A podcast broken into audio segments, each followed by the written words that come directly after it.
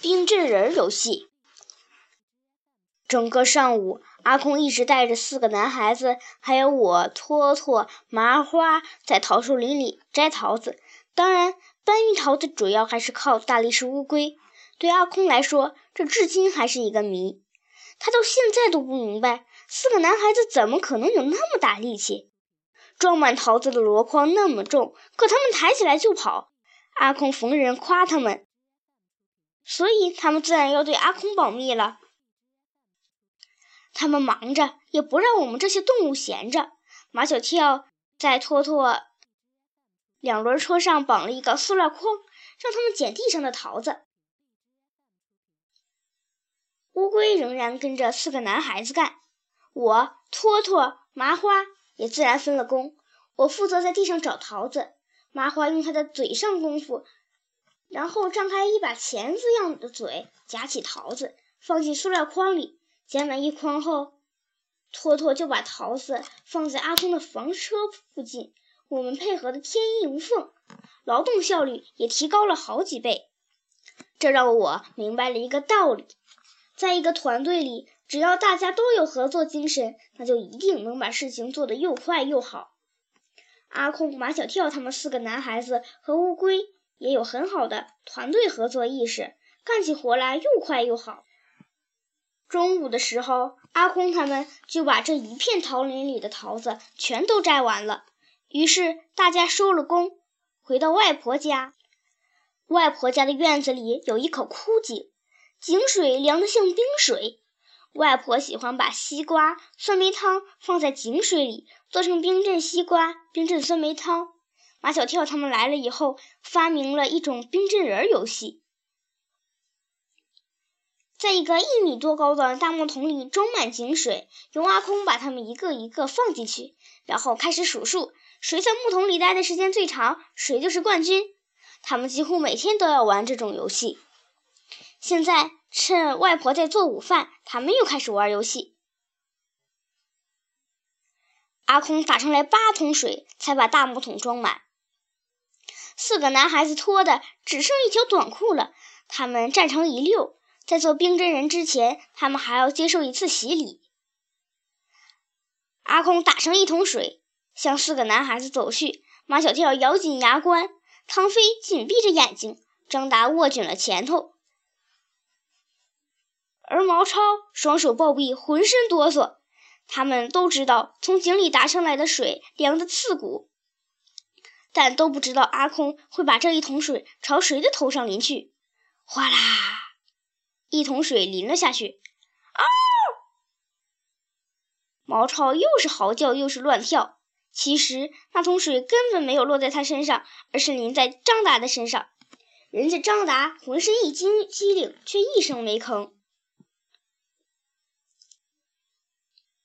阿空把湿淋淋的张达放进了木桶，在四个男孩子中间，张达个子最高，桶里的水漫到他胸口。一二三四，马小跳他们几个数数，数到三十，猫超去看张达的牙齿，他的牙齿还没有打架。数到七十，唐飞去看他的嘴唇，他的嘴唇还没有发紫。数到一百，马小跳问张达：“你的骨头有没有感觉到痛？”在冰冷的水里，常常会感觉到。寒气渗进骨头里，所以骨头会疼。马小跳一定有这样的亲身体验，才会这么问张达。张达根本不回答他的问题，他的他的双手握着桶沿儿，眼睛紧紧盯着一个地方。数到一百五十，唐飞摸了摸张达的身体，像一根冰棍儿。毛超问他：“不会已经失去知觉了吧？你没看见他在眨眼睛吗？失去知觉的人眼睛是不会动的。”一百八十下，张达大叫一声：“停！”阿空又从井里打上一桶水，趁那三个男孩子的注意力都在张达身上，阿空冷不防把井水朝唐飞头上淋去。唐飞好像一点反应都没有。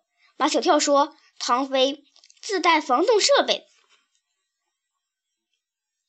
阿空从头到脚打量着唐飞。防冻设备在哪里？我怎么没看见？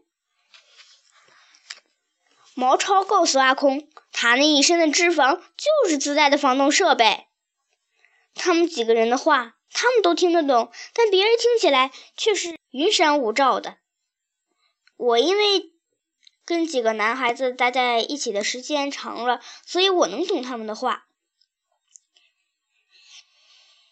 阿空把唐飞放进大木桶，唐飞立刻浮到了水面上。不行，马小跳抗议：“你必须像张楠那样站在水桶里，我站不起来。”马小跳和毛超一人抓住唐飞的一条腿，使劲的往水里摁，但只能摁下去一点点。手一松，唐飞的两条腿又浮了上来。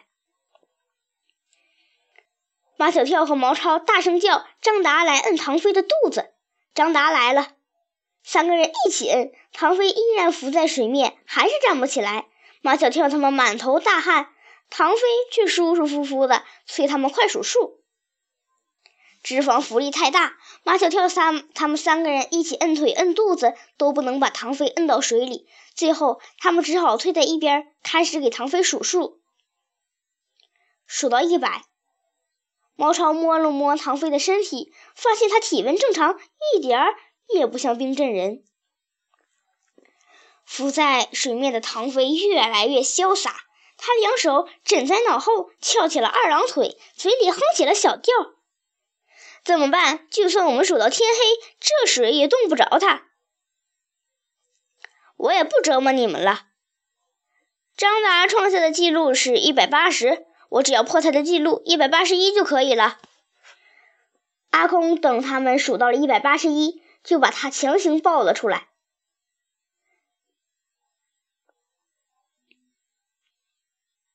阿空又从井井里打上一桶水，正要淋马小跳。唐飞却说话了：“不用比了，肯定是我第一，张达排第二。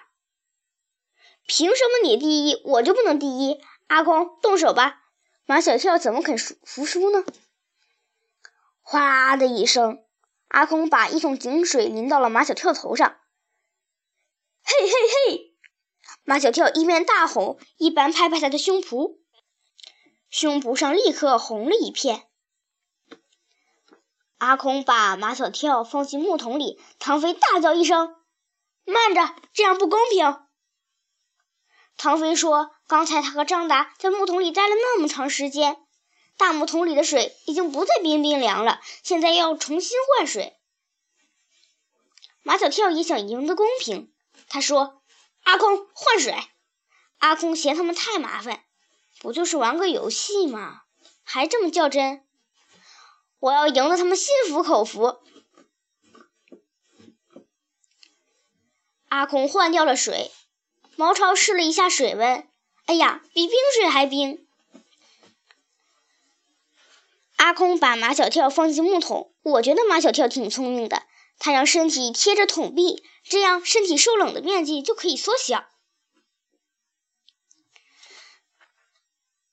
唐飞他们数到一百的时候，马小跳的上牙和下牙开始打架，哒哒哒哒哒哒。唐飞问马小跳：“你的牙怎么了？”马小跳双手紧握桶沿儿，继续。一百五，马小跳的嘴唇变色了。毛毛超停止数数，他告诉马小跳，他的嘴唇已经发乌了。马小跳还是还大喊：“继续。”一百六十五，马小跳全身开始发抖。阿空担心马小跳冻出毛病来，急忙说：“马小跳，别撑了。”阿空要把他抱起来，马小跳却挡开了他的手，继续。一百八，马小跳全身抖得更厉害了。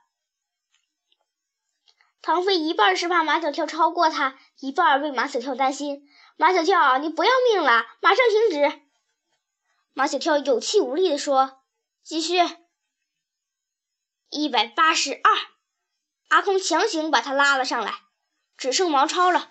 毛超自动弃权，比身体我比不过张达，比脂肪我又比不过唐飞，比毅力我比不过马小跳。冰镇人游戏比赛结果出来了，马小跳凭超长的毅力获得了第一名，唐飞凭扛重的脂肪获得第二名，张达平健壮的身体获得第三名。